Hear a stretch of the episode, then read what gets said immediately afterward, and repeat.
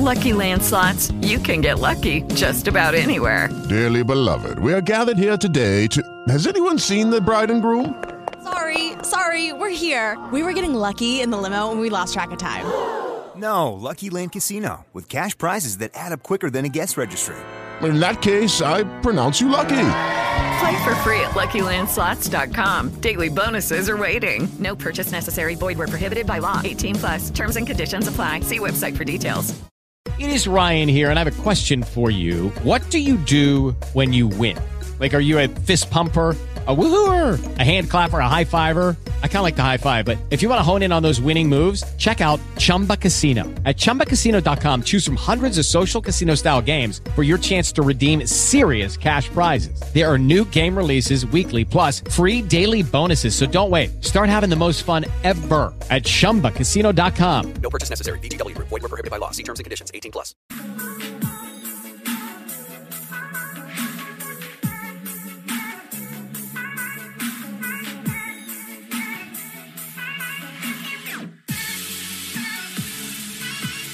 What's going on, everybody? Welcome to the Awesemo.com NFL Strategy Show. It's Wednesday, October 21st, and I'm Dave Loughran. With me, as always, Matt Gajewski, Kyle Dvorchak, taking a look, a first look at our first run of ownership and stacks on this week seven slate. We're happy to have all you guys with us. As always, hit that thumbs up and subscribe if you haven't done so yet. You've heard me say this. We're, uh, you know, trying to build up the subscriber base, and 42% of the people that watch this show still don't subscribe. So if you haven't done so yet, right that wrong. Join us. Hit the notification bell as well so you always know when new content's going to drop next. Kyle, I said to Matt before the show got started uh, that it feels like this could be a week with really flat ownership. And as it stands right now, we know, disclaimer, ownership will will absolutely adjust throughout the week. Uh, you will see a lot of moving parts here, and it is always going to be in flux. It's more accurate the closer we get to Sunday. But as it stands right now, and this is way different from any other week, there's nobody at any position projected for north of 21% ownership. Yeah, this is. I'm looking at quarterback too. We have no one projected over, I believe, 8.3 is our Yep. highest quarterback. Like this is a this is the ultimate uh, the blender slate where you just play whoever the hell you want because you're not going to be eating a ton of chalk. So I think this is maybe a slate that uh, it will be almost the most different as opposed to every other week. We've at least had some amount of chalk coming in. Like last week, everyone wanted to play Alexander Mattison, Derrick Henry, and I think the Mattison play didn't work out. It made some sense. Derrick Henry obviously just absolutely ate my lunch. Maybe this is a slate where, yeah, you don't have to get different. Your cash game might not look too strategically different from your tournament builds, with the caveat that I'm probably still stacking way more in my tournaments. Yeah, this is going to be a different slate, maybe more so than any other one. Matt, last week, if you look at the uh, $500,000 slant on DraftKings, uh, and we break all of this down on our Monday, Monday, uh, Monday morning quarterback show. So check that out. Adam Scher, Josh Engelman, and myself. Uh, we take a look over everything that happened for the week, break down the winning lineups, and what we can apply for the following week. There were 11 players, one of them a defense, the Dolphins, but still 11 overall uh, that came in with 20 plus percent ownership. Three of them north of 25 percent, and one, two, three, four, five, six, and nine above 23. So there wasn't any mega chalk. There wasn't any week one Boston Scott chalk, right? But there was definitely uh, there were definitely a lot of players that were getting a good amount of attention. I wouldn't be surprised this week if there's a whole lot less than that, and you just have a ton of players scattered in between that like 10 to 19 percent range.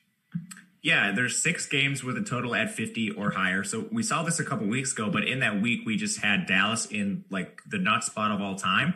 So they came in with high ownership. And this week I don't think we have that. You know, like Seattle and Arizona play each other. Those are both great spots. Detroit and Atlanta play each other. Those are both great spots. You know, Houston, Green Bay, again, both great spots. So I, I think you're right that we might see ownership come in a little more condensed, at least on some of these good plays, but still flat between them. So stick with you, Matt, here, and we can jump right into it. There are a few spots that I feel pretty confident will change throughout the week. We're going to talk chalk first. Uh, if you're new to DFS, if you're just coming across the channel, number one, welcome. Number two, uh, chalk is very simply just you know the popular plays this week. uh, the plays that are more appealing for cash doesn't mean they're not GPP viable. Oftentimes they very much are. And sometimes to get away from that, you just come in way overweight. But uh, the chalk this week, if there is any, starting off at the running back position, you've got a few guys that, uh, and we're going to talk pivots and, and top stacks as well. But uh, you've got a few guys here that are that are above 20%. I'll throw Alvin Kamara in there at 19% as well. But when you when you view the top of the position from Kamara to Elliott to Derrick Henry, Aaron Jones, Kareem Hunt, uh, even James Conner. Not saying all of them are great plays. Derrick Henry, a very difficult matchup against Pittsburgh, but I could make a fantastic argument that Kamara or Elliott or Jones or Kareem Hunt or James Conner could easily be in the the winning lineup, the Millie Maker winning lineup this week. And I'm just literally reading down the list of the top priced guys at running back. Yeah, I mean, they're all in great spots too, at least most of them, and the ones that aren't, you know, like Derrick Henry, you mentioned him maybe not in the great, greatest spot, but he has the volume to back it up still. So I think he's viable there. You get guys that have disappointed in recent weeks, like Kareem Hunt. He heads to Cincinnati. That's a fantastic spot. So there's a lot of reasons to like these guys, maybe that haven't even performed well. And I think that's why we will see some ownership, maybe a little bit flatter. I mean, I'm looking at the list too. There's like maybe a dozen running backs that that look pretty good and have at least nine percent ownership right now, between like nine and twenty, and we generally don't see that. You don't. And and Kyle, let's let's go ahead dive right into this. Um, I actually want to start with Ezekiel Elliott and feel free to work your way around this the top of the position from these you know 7k and up guys. We've got a few of them this week. Christian mccaffrey's up there but he's not expected to play. With ezekiel elliott it was it was really tough to watch the other day. Matt and i broke down the the monday night games and talked about how you know andy dalton at super cheap uh price point could be viable. Did he play well? No. Nobody's going to pretend that he played great but there was a dropped touchdown and consecutive consecutive fumbles from Ezekiel Elliott on back-to-back drives. CeeDee Lamb clearly got interfered with, fell, got pushed over, uh, and that turned into an interception. But Ezekiel Elliott's two fumbles were so costly. And then you saw Tony Pollard come in and essentially get almost a full drive until they finally established a run, as the co- uh, color commentator said, and said, hey, great time to bring Zeke back in. Besides the point, does Ezekiel Elliott continue to carry or shoulder the same workload in a game where they might finally not be playing from behind? Because they've played from behind in, I think, I feel like every single game this season, they've played from behind in the second half or the first half up until the fourth quarter. Now you get a matchup against Washington. Um, Zeke still had 23 total looks last week because he was targeted 11 times but they can't get him going on the ground because the offensive line is so banged up and they can't they can't play games without being down by multiple scores. So let's start with Elliott, Your take to start off the week.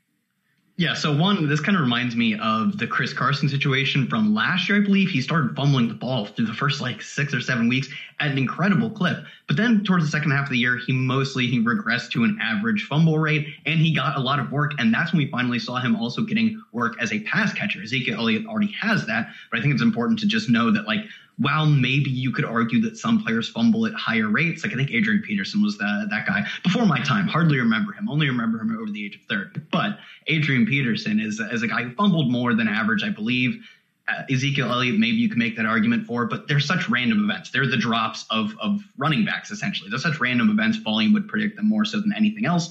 I don't think we're going to see a two fumble game from Zeke probably for the rest of the year. Probably not versus Washington. Because of that, yeah, I don't think we see much Tony Pollard again going forward. And like you said, finally, finally a spot where we could potentially, I don't want to get too out over my skis on Dallas, they look terrible. We could potentially see them have a lead through most of a football game, which is exceedingly rare for them. So I think for Washington, yeah, they're bad and, and Andy Dalton's bad. But yeah, Washington is the spot where he'd bounce back. Does that make me fall in love with him? Eh, not necessarily. I actually kind of like at a similar price point, a guy like Alvin Kamara, not so much Derrick Henry, but even going down to Aaron Jones. Not that I think Zeke is a bad play. It's just I kind of like Alvin Kamara more.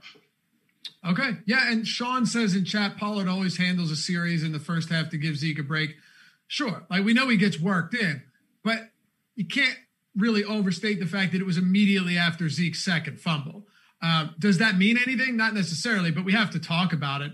Uh, but ultimately, Matt, And Kyle said, we're hoping that they can finally get out to a lead, but they were down two scores to the Giants just a couple weeks ago. I don't see a spot where where Kyle Allen and the and the uh, football team really get out to an early start, but I'm not going to pretend they can't. The, the positive thing is if they do, Zeke is still going to be featured in the passing game. So right now, he's coming in around 14% ownership. Assuming it stays close to that throughout the week, uh, how do you approach somebody like him? And what are you doing with the guys around him, like Kamara and Aaron Jones and Kareem Hunt, all of whom are one, two, and three at the position? I think you can certainly play Zeke. You guys have been talking about the opportunity. It's not going anywhere. Even in negative game script, he still is the target share. It's fantastic. So you think the football team gets up on this game. Zeke is still pretty secure. You are worried about efficiency, but volume is what I'm more concerned with. I think the main problem with Zeke, of course, is opportunity cost with an expensive runner. You get players with similar touch counts at a cheaper price. Aaron Jones is in a much, much better matchup against arguably the worst run defense in football. And if you look at yards allowed per attempt, the Houston's Houston Texans are actually allowing the most yards per attempt to opposing rushers this year. Aaron Jones is still averaging over 20 touches a game himself, despite being in more of what we would call a timeshare. But they just use their running back so much that Jones can still get over 20 touches per game in that situation. You also have, if you want to talk like you say Ezekiel Elliott finally getting into a good matchup, well, we have the same thing with Kareem Hunt, and he's 6,800 on DraftKings. So those are two cheaper running backs with, I think, similar touch projections, also in good matchups. So I think you can just make the argument based on opportunity cost that maybe Zeke getting away from him is a good idea. All right. Yeah, and obviously the offensive line for for Dallas isn't going to do them many favors. If Zeke comes in as like the fourth or fifth highest running back, I'm probably going back to that well, whether I want to or not. Someone mentioned that he's one of the most overrated players in the league. Look, maybe that's true, but it doesn't really matter if the volume is going to be there. I, I kind of don't care um, Kyle, what are you doing with the Kamaras and the Aaron Jones and the Kareem Hunts uh, of this world? Yeah, I think it sounds like Matt and I are kind of on the the same wavelength where like Zeke's volume is good and the spot is good, but he's expensive. He's modestly popular. There are spots like Kareem Hunt where you could potentially get, you know, the same or similar amounts of volume. We've basically seen like D'Ernest Johnson and uh, a few other backs like get in some work, but specifically as a receiver, I believe Hunt has out targeted his backups seven to two. So he's he's essentially a three down back. He's probably seeing just as much work as Zeke is sans a few rushing attempts, but who knows if Tony Pollard gets in. But he's significantly cheaper. I think Mike Davis in a spot that I think the Carolina New Orleans game is going to be a bit under owned. So I'm trying to attack all pieces of this game. Up until last week was basically Christian McCaffrey light. Like I'm still going to lean on a larger sample of weeks where he gets used like Christian McCaffrey, you could definitely say is less talented. But like you said, I really do not care about a running back's talent if we're going to see them get eight targets and 15 carries in a game. If we're going to see Zeke get 20 carries and 11 targets in a game, I don't care if you think he's overpaid or underpaid. I don't care if you think Christian McCaffrey is as good as Mike Davis or if Mike Davis is a better version. I truly don't care. I want volume at 6,600. Mike Davis, you know, he gives you Aaron Jones level. He gives you you know, Zeke level as a pass catcher and a little bit less as a runner, but at a cheaper price. So I don't mind paying down, especially off Zeke, especially off of Henry. Alvin Kamara is maybe the one exception where I do think he's the guy worth paying up. And that's probably mostly a product of, I think, Carolina New Orleans is one of the games I'm going to be talking about a lot on the show. What are your thoughts on someone like James Conner? He's priced in that same range um, as, you know, he's priced in the same range as Kareem Hunt. Uh, he's not too much, or he's not much less expensive than Aaron Jones. He's a, he's hundred dollars more expensive than than Mike Davis. He's right in that up mid to upper six K range with a lot of other talented backs. I'm you you said the Carolina New Orleans game looks on their own right now. I agree. I think the Tennessee Pittsburgh game, and, and, wait till we get to some of these Pittsburgh receivers. I think that game uh, is under owned as well with a 51 plus point total. The Titans uh, games averaging north of 60 total points this season, or sorry, since week two. There's there's a lot going on there. And James Conner's coming off a 20 carry game. Now he was targeted only once in that one, but it was a monster blowout. There was really zero need to get the running backs involved heavily as pass catchers. He's probably going to see three, four, five targets in the passing game um, in what could actually be a relatively high scoring affair. Does James Conner, if his ownership comes in way less than some of these other guys at a similar price, appeal to you at all? Yeah, he appeals. James Conner is like, yeah, he absolutely appeals to me because, like you said, he's going to be the lead back in a game where they're favored with a lot of points. Actually, I don't know if they're, they're probably not favored because they're at Tennessee. Are they? I, I thought uh, they were minus. I think I think they were laying one point last time I looked. Pittsburgh is minus two and a half. Okay, two points now. Oh, okay. They're actually more more favored than I thought. So yeah, I it was one and a half yesterday too. So it's actually yeah, yeah. moving towards Pittsburgh yeah, maybe I should be more interested in in James Conner for that reason. If you're going to be favorites against Tennessee defense that gives up points and their offense also scores points, that's a great game environment to be playing in. He's always the player that like if I'm building 150, I just don't touch his projection. If he gets in there, he gets in there because I never have a strong stance on him. He gets a lot of carries, he gets a handful of targets, has a 100-yard bonus touchdown upside, but it's not like like early Mike Davis days where I'm like, guys, this guy is getting so much work, we have to get in on him. Or like Alvin Kamara, I'm like, guys, without Michael Thomas, he's just Michael Thomas light. I have no strong opinions on James Conner, so he's probably a decent projection. If he comes in under owned, I might actually try and bump up my ownership to gain extra leverage.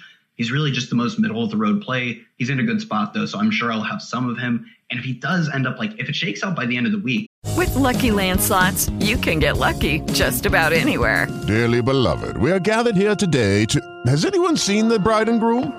Sorry, sorry, we're here. We were getting lucky in the limo and we lost track of time. No, Lucky Land Casino, with cash prizes that add up quicker than a guest registry. In that case, I pronounce you lucky. Play for free at LuckyLandSlots.com. Daily bonuses are waiting. No purchase necessary. Void where prohibited by law. 18 plus. Terms and conditions apply. See website for details. That he is one of the the good volume, relatively good price, and low owned. At that point, I probably will actually have to get myself significantly above the field on him. Yeah, for sure. I think we're all sharing similar opinions here, but Matt, it comes back to what we talked about at the top of the show. It, I don't think anyone's going to run away with ownership. There were a couple comments in chat that um, that Kamara and Aaron Jones, or it might have been Jones and Hunt, are going to have exorbitant ownership at the end of the week. It's definitely possible, but again, you could sit here and be like, James Conner's a great play because of this. Kareem Hunt's a great play because of this. You guys already made that argument. Aaron Jones because of this. Ezekiel Elliott and Kamara because of this. And hell, even Derrick Henry because how many other guys have 25, 30 carry upside? Uh, it's just, a, it's a really, really interesting spot at that 66, 6,700 and up range. So um, let's close it out here because all of them are getting a decent amount of ownership, kind of flat, but a decent amount. Who are your favorite options now from that range? Are we still talking this kind of mid to upper range? Yeah, like above the six, 66 and up. I say that because they're all some of the highest owned running backs right now, uh, you know, 10%, between 10 and 20%. So I don't hate getting away from that range. There's a couple of guys that are cheap, but to answer okay. your, I'm, I'm going to answer your question. Don't worry about it. Um, I, I, still like getting a little bit contrarian in this range. I think if you go to a guy like Joe Mixon, he literally has some of the best volume in football. You're just concerned that he's constantly playing on a team that's an underdog. So what's the scoring potential here? A little bit of run bad for Joe Mixon with Joe Burrow rushing in a touchdown and Giovani Bernard getting a score last week. Otherwise, we're looking at another massive Joe Mixon game. So I think he's always viable as a pivot. Otherwise, in this range, I don't think you can really go wrong. And the only guy I have significant concerns with is maybe, you know, Clyde Edwards Helaire with Le'Veon Bell potentially playing. Chris Carson has seen a reduced role, so he's 6.4. Those are really the only two guys I think I'm trying to avoid in that range. Yeah, it was some run bad. And remind or remember, Joe Mixon left that game for a little while with that with that injury and, and returned. He only had one carry uh, in the second half of the game, which actually went for a touchdown. Kyle, other guys that are getting a decent amount of ownership right now uh, David Johnson, Mike Davis, 13, 13%, Edwards Helaire. Um, that's it. But you have three, four, five, six, seven, eight, nine, 11 guys projected for 10 plus percent. Um, we can get into, I want to get into some pivots in a little bit, but let me actually flip the page to you, Kyle, with wide receivers. Davante Adams coming off a rough week you know, there were ways that that could have turned around. It could have been better, uh, but it wasn't. Uh, one long, I think 25, 30 yard pass could have changed the game up a little bit, but it is price point. You still would have needed more than that. Stefon Diggs coming in at 15%, and then Keenan Allen, assuming he's able to play, is 15% as well. Very high owned uh, wide receivers can get you into trouble sometimes because you're reliant on, you know, the targets to be there and also for them to catch them. With running backs, the volume's a lot more assured and a handoff is a lot more likely to happen uh, and to not be botched. What are you doing at the top right now? Your thoughts on guys like Adams, Diggs, Allen, even Tyreek Hill up there around 15% as well. Yeah, so this happened with I think both of DeAndre Hopkins and Davante Adams. I know with DeAndre Hopkins, like you said, like eight targets for DeAndre Hopkins is not bad. I think he went like two for 76 versus Dallas. Like that's a spot you expect him to blow up. And it just didn't happen because the projection on a wide receiver, even like DeAndre Hopkins, and as we saw with Davante Adams, is quite fragile. So for that reason, 8,200, 7,900 is the split between DeAndre Hopkins being slightly more expensive and Deontay, Davante Adams being a little bit cheaper. But you get a pretty significant ownership discount by going to DeAndre Hopkins, which kind of blows my mind that Seattle, Arizona isn't coming in as the mega chalk because totally it has two. agree. I, it's just weird, right? I actually like have already talked about this week how I thought this would be the chalk spot and how do we get unique when attacking this game.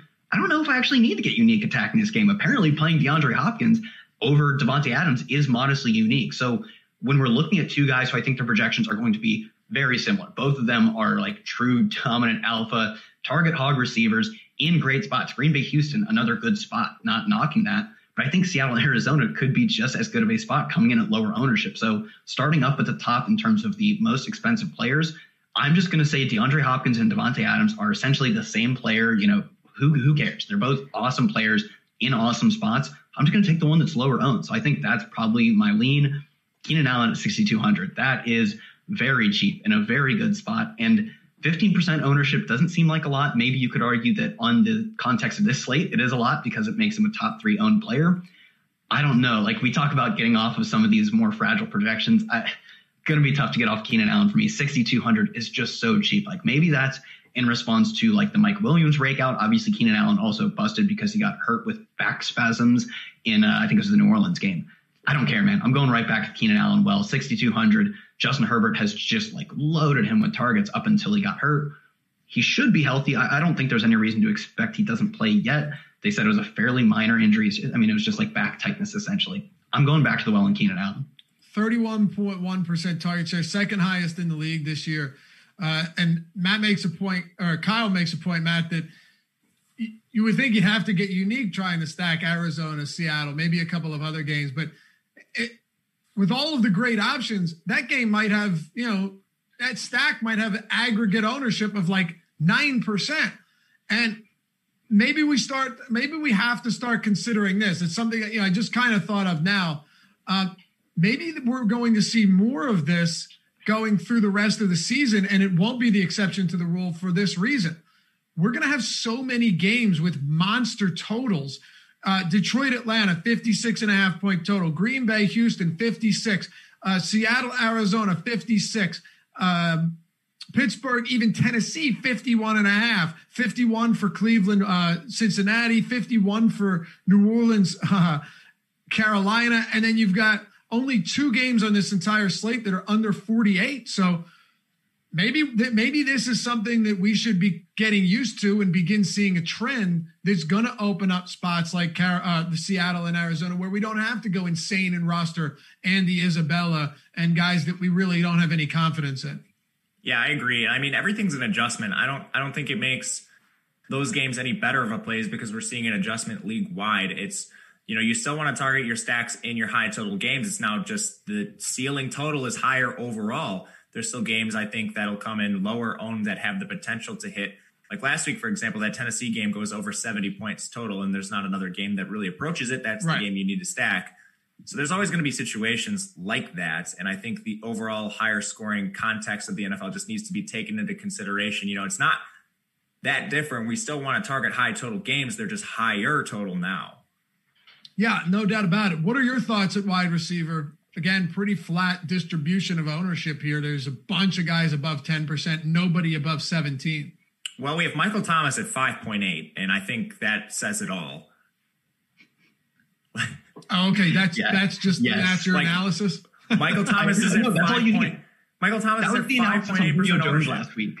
That was the analysis on Julio Jones last week. You had Julio Jones at cheap and sub 10% ownership. That's all you need. I love this argument for Michael Thomas. That's all you it's need true. to know.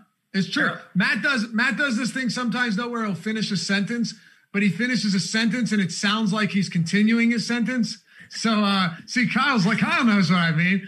So sometimes I'm, I'm, like, all right, keep going. And then okay, well, he's done. Um continue, Matt, if you were planning to continue. Yeah. So, I mean, the, the matchup doesn't appear to be good. This Carolina secondary, which we thought was going to be the worst secondary in football, has actually been pretty good. Their defense hasn't been bad overall, and they're playing slow.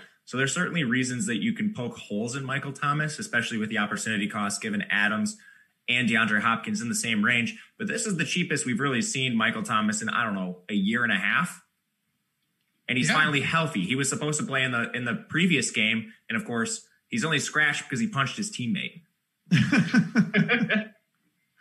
yeah, yeah, right. So so we're told. Yeah, I, it it's pretty remarkable that he's coming in so low. Oh, and it's it's crazy because Kyle goes to DeAndre Hopkins with lower ownership than Adams, and then uh, you can essentially one up that with, hey, yeah, but what about Michael Thomas at five percent? Uh, would I be surprised by the end of the week if all three of these guys come in around like 12, 13%? No, but that's still not that high. You know, for Hopkins, for Adams, for for Thomas, it's really not that high for any of them.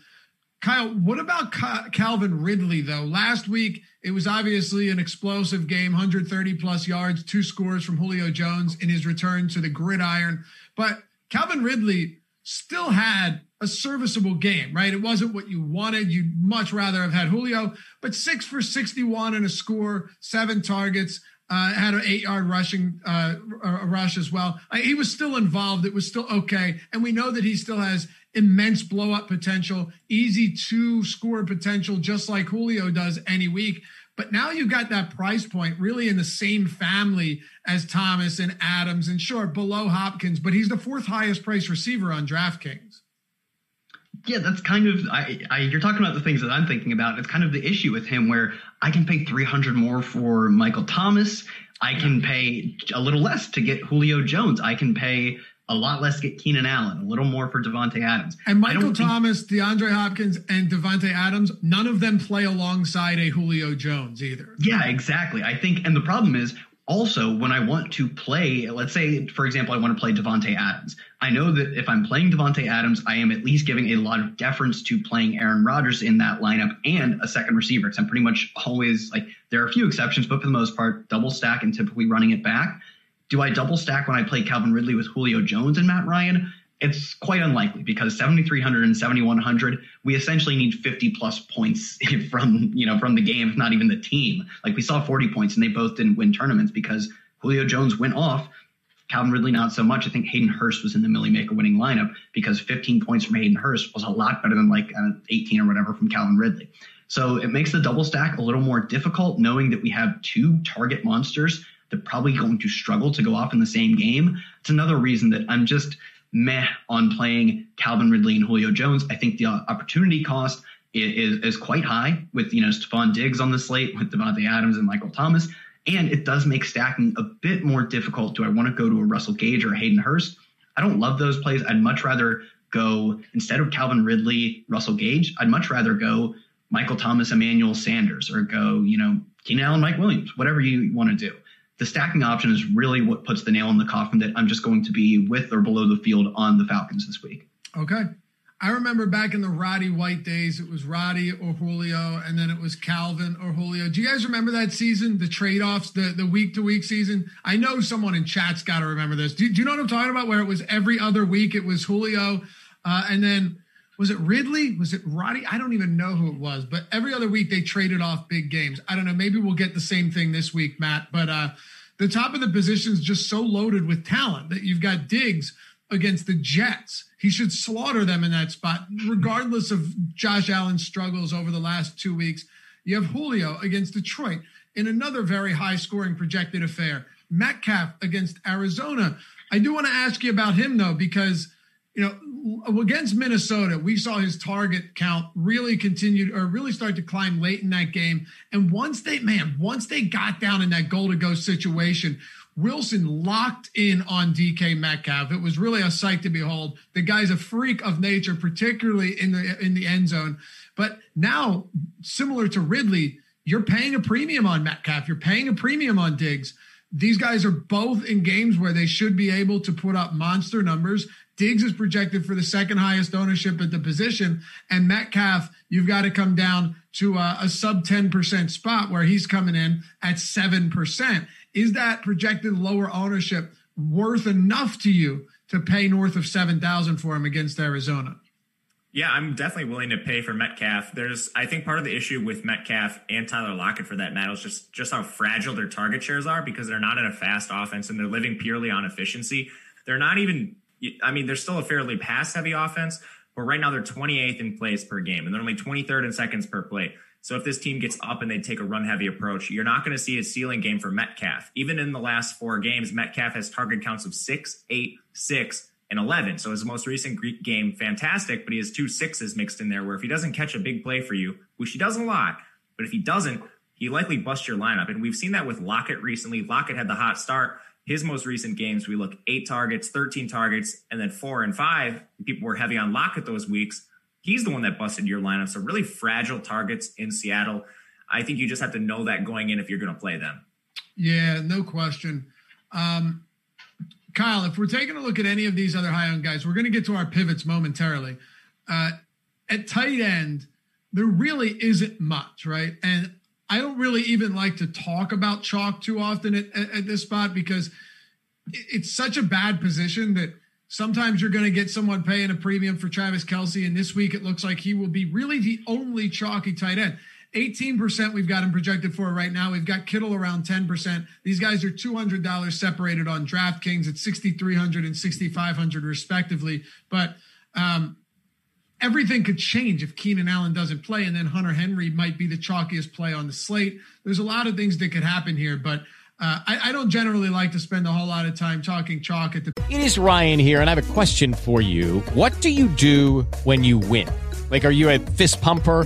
a woohooer, a hand clapper, a high fiver. I kind of like the high five, but if you want to hone in on those winning moves, check out Chumba Casino. At ChumbaCasino.com, choose from hundreds of social casino style games for your chance to redeem serious cash prizes. There are new game releases weekly, plus free daily bonuses. So don't wait. Start having the most fun ever at ChumbaCasino.com. No purchase necessary. VGW. Void were prohibited by law. See terms and conditions. 18 plus. Position because usually there's no one that's insanely popular at, at, at any tier, really. Yeah, I, I, agree. We've seen this pretty much every week when we have one or two of the of the stud premium tight ends. They end up being fairly popular, and the rest is quite flat. And even then, like 10% ownership for Kittle is really not that much different than 8.4 for Hunter Henry. It's really Travis Kelce and then the rest. I think you could leverage that with a, a Tyreek Hill who's surprisingly cheap, 6,400, and that does come off the back of Travis Kelce scoring all the touchdowns in terms of the receiving touchdowns. Tyreek Hill had like I think it was like three catches for 20 yards last week. I get that he probably like a lot of these other guys because he's not going to see a ton of targets. He builds his fantasy points off of air yards is fragile, but maybe he offers you a little bit of leverage off of Travis Kelce, and then you can pivot down. I don't have any strong takes. I think maybe Logan Thomas punt. He finally scored last week, but it wasn't on a ton of volume. I think I'm fine living in this not Jonnu Smith. We're not doing Jonnu Smith, but living in this Eric Ebron, Hunter Henry, potentially like TJ Hockenson tier of guys.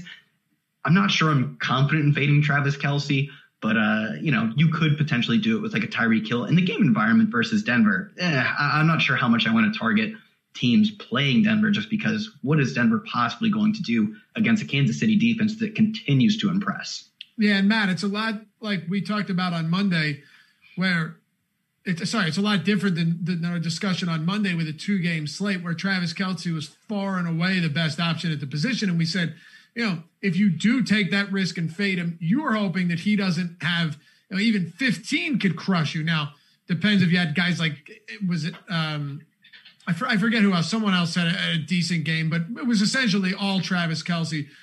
11 game slate. It's a little bit different. His price isn't as egregious, but how much do how much weight do you put in the fact that uh, Denver defensively is actually very good in both phases of the game? And are you willing to get away from Travis Kelce here, or would you consider him your favorite tight end from an ownership and pricing perspective?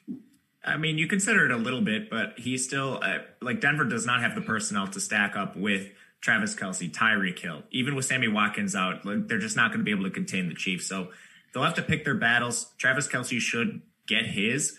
I think just the question on this slate is can anyone overtake Travis Kelce? We know George Kittle certainly can. I think there's a reasonable argument for a guy like Hunter Henry. And then outside of that, I think you're just looking for the cheapest volume you can possibly get. Like maybe Kelce has a six catch, 60 yard game, no score, and he puts up 12 points, and that's fine. But, you know, a guy like Jordan Akins goes 230 in a score, and they're a similar, at least score overall, but the price difference would allow you with a guy like, I don't know, Jordan Akins to get you up somewhere else and hopefully make up that difference in your lineup. So I think you need relatively low scoring week from the tight end position if you're going to fade these top guys at the top.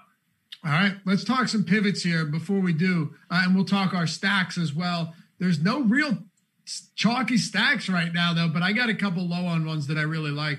Uh, before we do, though, for you guys that are missing out on that midday action that we had, I mean, look, the whole pandemic uh, shit has been horrible and, and and and miserable from a sports perspective when it was March through through June and we didn't really have anything. You know, mid to early June we had golf and and all that, but for a while we had nothing. I mean, life was a whole lot different, and not just for sports. I mean, to minimize nothing here, so understand that much. But now, after having several months of basketball every single day uh, and and baseball during the day and all of this great stuff, and then football on the weekends. It's gone, but there is still soccer. You've got Champions League soccer, and we've got projections that are going to help you win. It's that simple. And what we're doing now is if you use the promo code, all one word, Champions League, you get two dollar weekly subscription for the soccer projections, Champions League, uh, all of our soccer projections and the premium Slack chat. So it's $2 if you want to jump in on that for the week. Check it out and still get some midday afternoon action because who doesn't want that? If you want to check out everything else, we've got $3.95 uh, express packages. All of the showdown content is now included from the ownership to the projections to the top player rankings or the top player tool, the rankings, all of that great stuff. All of our premium showdown stuff uh, is available. And, you know, you're getting three showdown slates every single week. So one week of that, just the showdown games are going to pay for themselves. That's on top of the other stuff we have, the rankings and everything else included in that uh, Express Pass. But if you want to take it one step further, you can go with just the full NFL package, weekly, monthly, or annual. Um, of course, that's projections, ownership, all of that top stack tool created by Alex Baker himself, used by Alex Baker. You know him as Awesemo. You might know him as the number one ranked DFS player in the world. Uh, these are his real tools that he uses and puts up on the site for us to use and become better players. Uh, you could do it all access to PGA, MMA, basketball, baseball, NASCAR, UFC, everything all included, all the projections, the ownership, everything I've talked about. If these sites have contests, we have premium content for it. So you can do that. You can do weekly, monthly, annual, whatever you want. We've got something that fits everybody's budget. Go to awesemo.com slash join. Check it out today. And if you have questions about the packages, I'm happy to answer them. Go to uh, you, uh, Twitter, hit me up. My DMs are open at Loughy underscore D, L O U G H Y underscore D. You got to follow me though, because I mean, why not? And while you're at it, follow Matt at Matt underscore Gajewski and Kyle at Kyle tweets here. Go to awesemo.com just slash join. Check it out. You have questions, hit us up. And if you do decide to join the community, to join the family, be sure to jump into our premium Slack chat. We got tons of people talking DFS and sports betting and, and everything around the clock. So it's a great place to be. Hope to see you over there. And uh, yeah, do it after the show. Check it out. Even if you're not ready, you can see what we've got. All right, let's talk about some pivots here. Matt, I, I, look at the the running back position, and I said to you right before we started that if this one if this one spot holds, even within a five percent range, I'll be baffled by it. And that is none other than Justin Jackson. Last week, he easily outsnapped Joshua Kelley. He looked far more efficient on the ground. Kelley did have some of those red zone opportunities, goal to go spots that I would have liked Jackson to have. But aside from that, he ran more routes than Joshua Kelley and just all in all looked like the far better rusher. That's objective or that's subjective, right? I thought he looked like a much better rusher. Um, but all in all, six targets, 21 total opportunities, 15 attempts. Justin Jackson's coming in at sub 5% right now. If that stands, it's insane. Well, Loughy, there's some good data from college numbers to back up every, everything you're saying about Ooh, Joshua Kelley being a vanilla runner because if you look at all the running backs drafted in this class, he was bottom five in more forced missed tackles per attempt and yards created per attempt. So even at the college ranks, this isn't a guy that was really creating anything on his own. So seeing an explosive athlete like Justin Jackson come in and just run around him makes a lot of sense. And we do love what Justin Jackson saw. I think you can target Jackson even in a timeshare. So say you think that Joshua Kelley gets, I don't know, 30, 40% of the work here. This LA team is so fast. They're fourth in place per game that there's still opportunity for two backs. Last week alone, Justin Jackson, 20 opportunities. Joshua Kelley, 12 opportunities. At 4,900 against this Jacksonville defense, there should be opportunities for both. And if Justin Jackson's going to take 60, 70%, I think you're certainly interested at that price. I do not think the ownership holds. I'm with you. I think it probably rises closer to 10, 12 by the end of the week. Okay. Kyle, your thoughts on Jackson, even if he does come up to that you know, 9 to 11, 12% range, just knowing that the matchup is Sterling and you know, the opportunities were absolutely there last time. I will say the last thing though is that he doesn't have a single rushing attempt inside the five yard line this season. That's my one concern. Yeah, so we saw basically Joshua Kelley was running ahead of him as that RB2 role behind Austin Ekeler, and it completely flipped in the New Orleans game. And I think people are going to really anchor onto the fact that we saw a decent amount of Joshua Kelley, but that could just be that that's like the the running back two role is how they wanted him to be, regardless of the like they have a very split role. If Austin Ekeler plays this job, Joshua Kelley played that job, Justin Jackson steps in and takes over potentially Austin Ekeler's job. So I do think there is like a ton of possibility that people are just too anchored onto their Joshua Kelley love, or just from the the prior weeks of seeing more of Joshua Kelley than Justin Jackson but we know that that could very well not be the case. So I guess this is what I'm saying is I'm actually not sure that we see that ownership rise. And if it doesn't rise, oh baby, I'm playing so much Justin Jackson. And if it does rise, I'm probably still fairly confident in my Justin Jackson plays because he's not going to top much more than like 10, 12%. We'll still have some more popular plays. One play that's kind of similar in that sense that I'm a little surprised right now at our ownership is Swift. Kenyon Drake. Oh. No, I've got one. Kenyon Drake. Swift is a good one too, though. I think there are a lot of like committee backs that people are afraid to play but they're in relatively good spots. I like I like Kenyon Drake. I think Swift falls in that similar role where no, there are parts of their game that are lacking. We're going to see Adrian Peterson for Swift. We're going to see Chase Edmonds as a pass catcher who kind of, you know, he ends up running in that role over Kenyon Drake. But Kenyon Drake has seen two thirds of the carries. We know on this offense, they have a lot of touchdown potential, and he's been fairly explosive. We saw that he scored in, I think, week one, and he finally ended his scoring drought again, what, two nights ago now or whatever he's just getting so many carries on a team that has a quarterback that can draw defenders away with his legs, on a team that can put up points in a game that should feature a ton of points. So I think in a similar role to D'Andre Swift in the sense of no, they're not a, a bona fide bell cow back, but the ownership and the price more than reflect that. They overcorrect for that. And that's why I'm buying into these situations. Swift is another great example. I've got to go to you, Matt, and follow up on, on Kyle's take because you want to talk about a polarizing player right now from a fantasy standpoint, look no further than Kenyon Drake. You're going to have a lot of people making the argument that it was Dallas. And to be fair, I made that. I tweeted the other day. I said, just so we're clear, this does not make him good, or this does not mean that he's good. I'm not saying he's bad, right? I'm, I'm honestly not.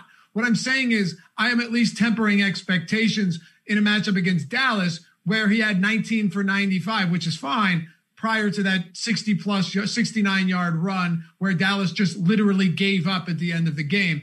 Uh, so ultimately, everything Kyle says is, is, is is valid. He's still getting all of the work, and I guess that's all that matters. And his price has come down below 5K. So volume and opportunity over talent, I guess, is still relevant here when it comes to Kenyon Drake. Yeah, I've been losing a lot of money based on this opportunity throughout the year because he has been averaging over 18 touches per game, and that's not a new thing. It's been very consistent. He just lacks a role in the pass game. So maybe you want to call him a poor man's Derrick Henry because that's basically the role he's playing. And he finally had those touchdowns come through. It wasn't a two game slate where I thought he projected a little bit worse than Ezekiel Elliott and Clyde Edwards Helaire, but we knew that was in his range of outcomes, and he just missed the pricing bump this week. So 4,800, he's going to be a good value. I, I have a question for you both, though. So Someone I've had my eye on as a low on pivot at the running back position is Jerick McKinnon. And it seems that JaMycal Hasty's kind of been the hot name on waiver wires. You know, this guy's an undrafted free agent coming out of Baylor, where he was in a timeshare with two other running backs who don't really have any NFL uh, pedigree. But people want to seem to anoint this guy as, I don't know, the next man up with Raheem Mostert out. We already saw Jerick McKinnon play this role. He had 18 touches and 22 touches in two games where Raheem Mostert was out. How do you see this breaking down? And do you think Jerick is potentially a pivot at that range? I kind of think he is. Kyle? Yeah, I agree. We saw like it was essentially the Jerick McKinnon show. Jeff Wilson, especially in the second game, the first game that Jerick McKinnon played, where he was you know supposedly going to operate as the bell cow back. Jeff Wilson got two scores, but I believe Jerick McKinnon actually got hurt in that game and did ended up coming back and being fine. But that's probably why we saw a lot of, of Jeff Wilson. I think we saw in their next game, their game plan was for Jerick McKinnon to be essentially a three down back or close enough to a three down back. I'm not really buying any more than JaMycal Hasty playing a strictly backup or backup plus role. We're short, eight, nine carries. Jerick McKinnon has injury history and he's small. But we saw a handful of weeks ago that the role they want him to play is it's Kareem Hunt like, where he's short. You'll get some D'Ernest Johnson carries, whatever. But it is good enough at his ownership and at his price that I actually think, yeah, that's a very sharp pivot on this slate. Okay. So let's let's stay on this the subject of running back for a minute. Uh, because if there's any spot where you could see some heavier chalk, it's probably here, but also some guys that are getting far less ownership than I initially suspected. Kyle, D'Andre Swift, who I thought I actually thought that's who you were talking about, but it's tough to say because there's a lot of guys in a, in a similar price range and a similar ownership tier.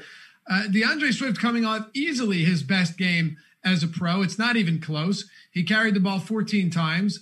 Uh, he's not running a ton of routes, but he's being targeted on like almost a third of the routes that he runs.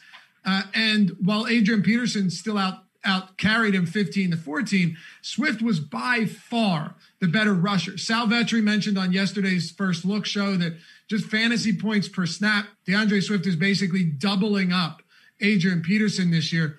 I, I want to kind of tamp down expectations as far as does this mean D'Andre Swift immediately becomes the go-to guy? He's the bell cow back. Week seven is where it starts against um against who do they even play?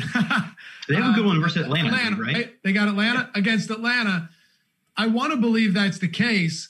And if you're getting him at such low ownership, I'm willing to roll the dice on that. But Swift to me is one of the few spots this week where ownership really means a lot to me. If he's 3%, I could see myself getting there. If Swift is coming in in double digits and everyone feels like this is his week after last week and they're trying to jump on that wave, that's going to have me bucking this trend a little bit.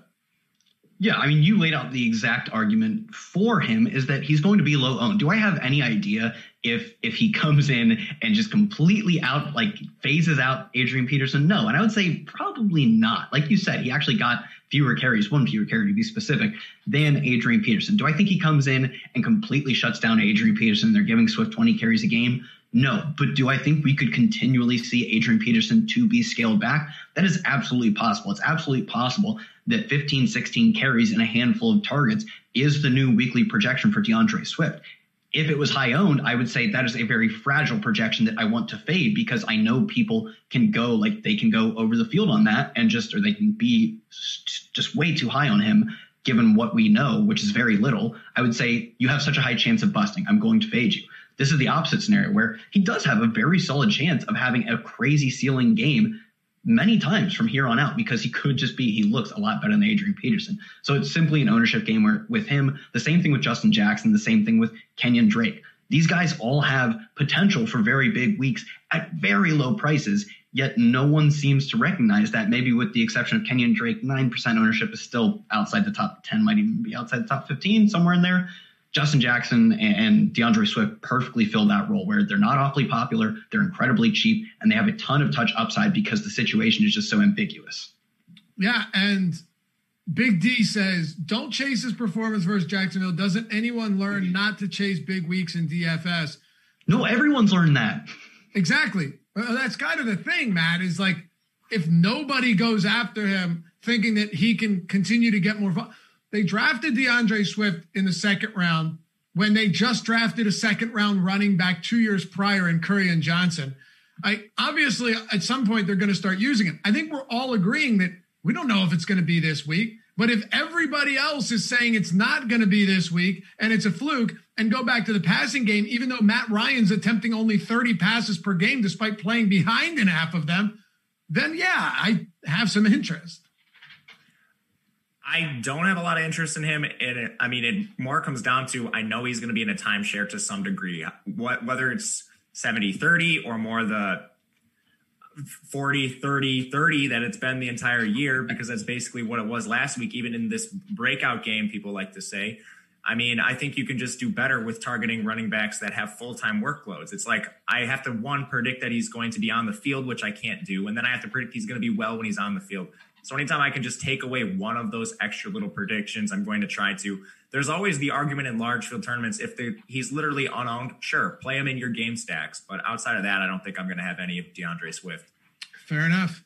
I'm fine with either explanation to this, but if he comes in at three percent, uh, you know, this yeah, then go crazy. Play anyone at three percent. Exactly. Yeah, exactly. Plus, I just think he's easily the most talented back on that roster. Is it? Is there any question though, regardless of what's going to happen? Is there any question that he should probably be getting the bulk of work in that backfield? Not to say he will, but that he should be. No, it's like every single like situation where we have young players that were drafted highly that should be playing, like Antonio Gibson, like yeah. just Justin Jefferson, week one, week two, like they put him on the field week three. The guy's the best receiver on the team. It's like I don't know what these coaching staffs are doing. So, Kyle, before we go to wide receivers and then our stacks here, you I'm paraphrasing you, but on Twitter yesterday, uh, you did a, a Roto World show and you quote tweeted something to the extent of, uh, "If Gibson doesn't go off this week, we riot."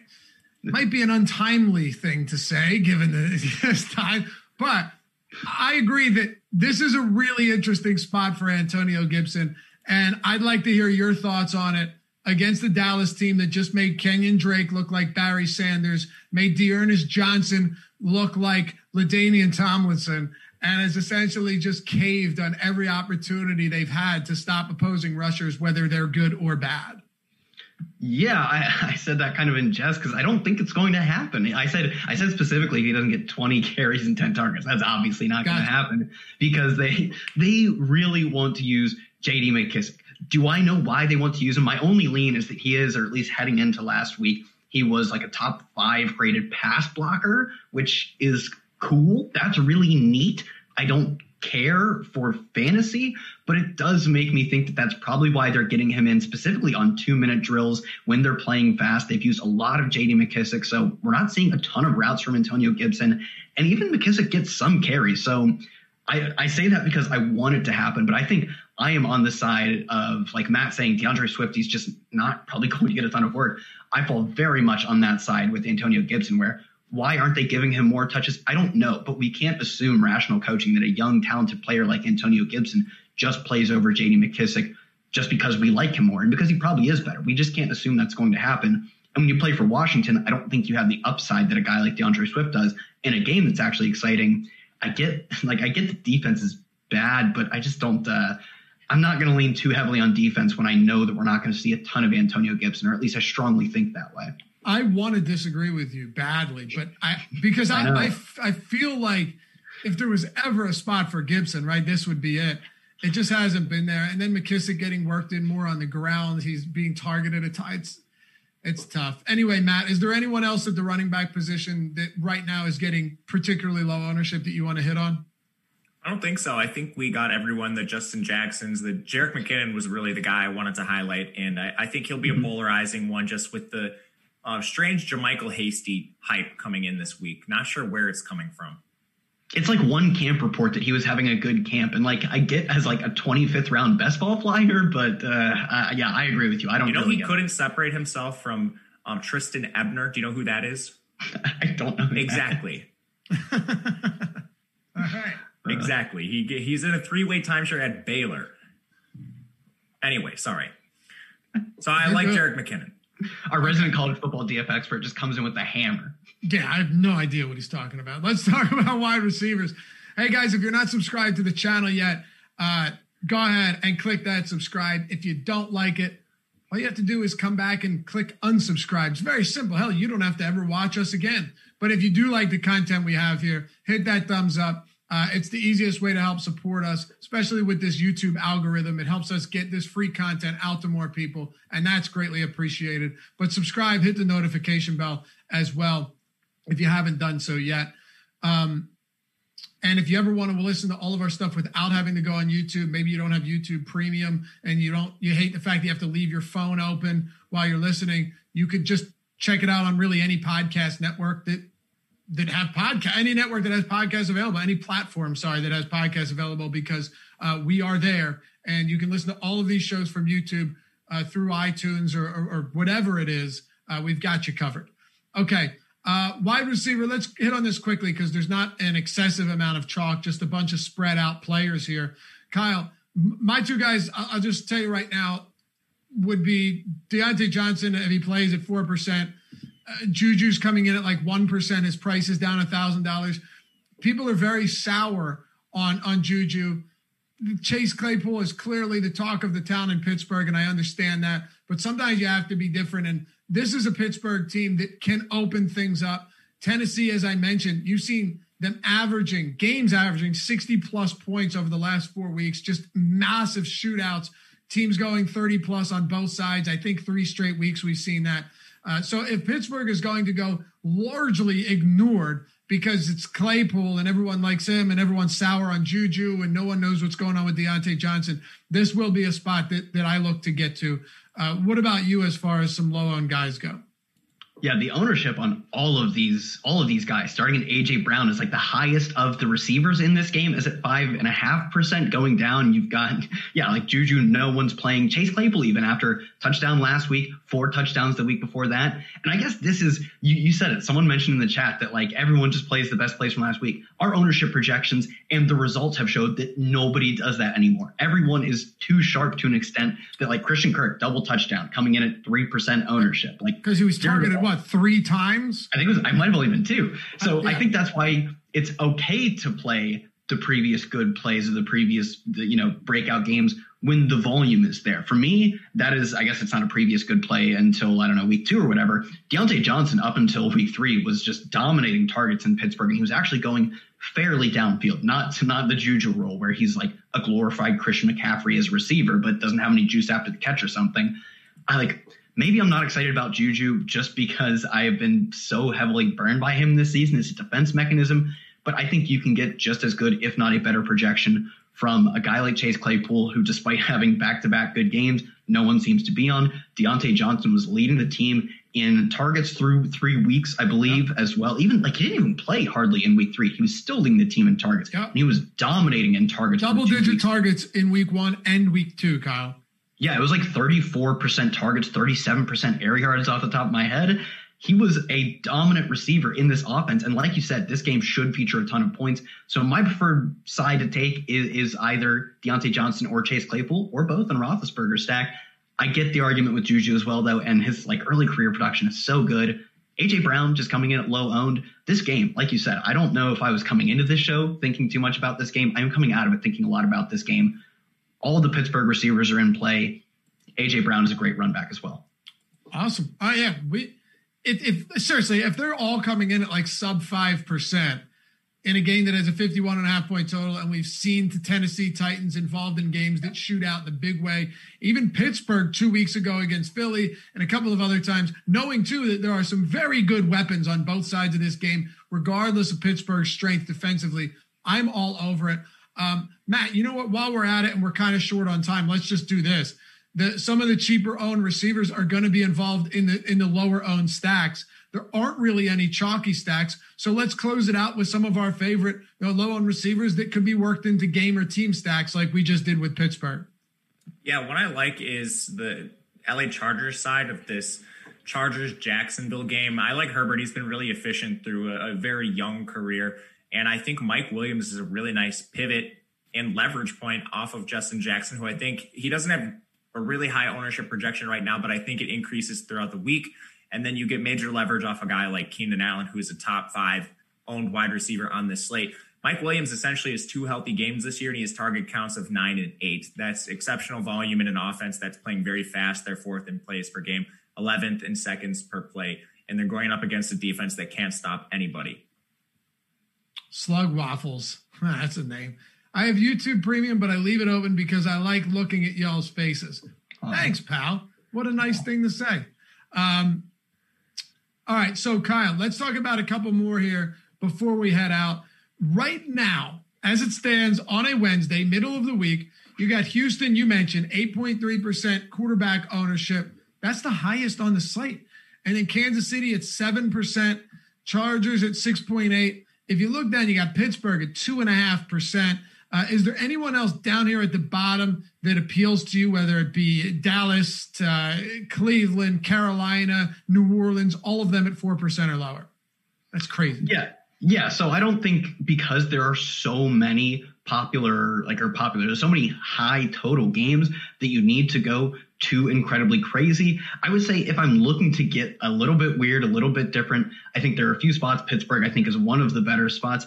I would say though, both sides of New Orleans, Carolina, maybe not as much Drew Brees. I don't know. I think you could go to either side of this. I think just in terms of the lower owned spots, I really like what I've seen from the the Carolina side specifically, and they haven't been doing it with touchdowns. They're like number 11 in yardage, but they're only, I believe, number 23 in touchdowns if they're going to keep producing yardage at such a high clip, I do think we see some touchdown regression from this team. And some of it up until like last week was going to Mike Davis as well. So I think the stacking options are clear with Teddy Bridgewater. He's played fairly well. He's got one of the higher completion percentages in the league. And this game has like some sneaky shootout potential. And people really love talking about the Saints defense. They're like the number 28 or something ranked coverage unit by Pro Football Focus. Like they're just not the same team we've seen in recent years. I'm fine with going into that game and getting a lot of players involved. Okay. Well, we appreciate you guys watching as always. Before you head out, hit that thumbs up, hit the subscribe, follow Matt at Matt underscore Gajewski, Kyle at Kyle tweets here, myself at Laffy underscore D. Uh, I don't know why I do it, but the DMs are open. If you have any questions about joining us over at awesemo.com, you can hit me up uh, and I'll definitely get around to answering. So, you know, appreciate you guys hanging out as always. Thanks, Jordan, for producing always doing a good job. And stick around. We've got plenty of content. Well, not actually that much content anymore coming up throughout the day, but we do have we do have a couple of things to stick around for. Uh, MLB Live Before Lock today. We got the PGA Live Before Lock coming up after that at 8.30 p.m. So later on in the day, we're to have a lot popping here at youtube.com slash awesemo. We'll see you back here tomorrow. Matt Savoca and myself. It's the Thursday Marathon Matchup Show right here at awesemo.com.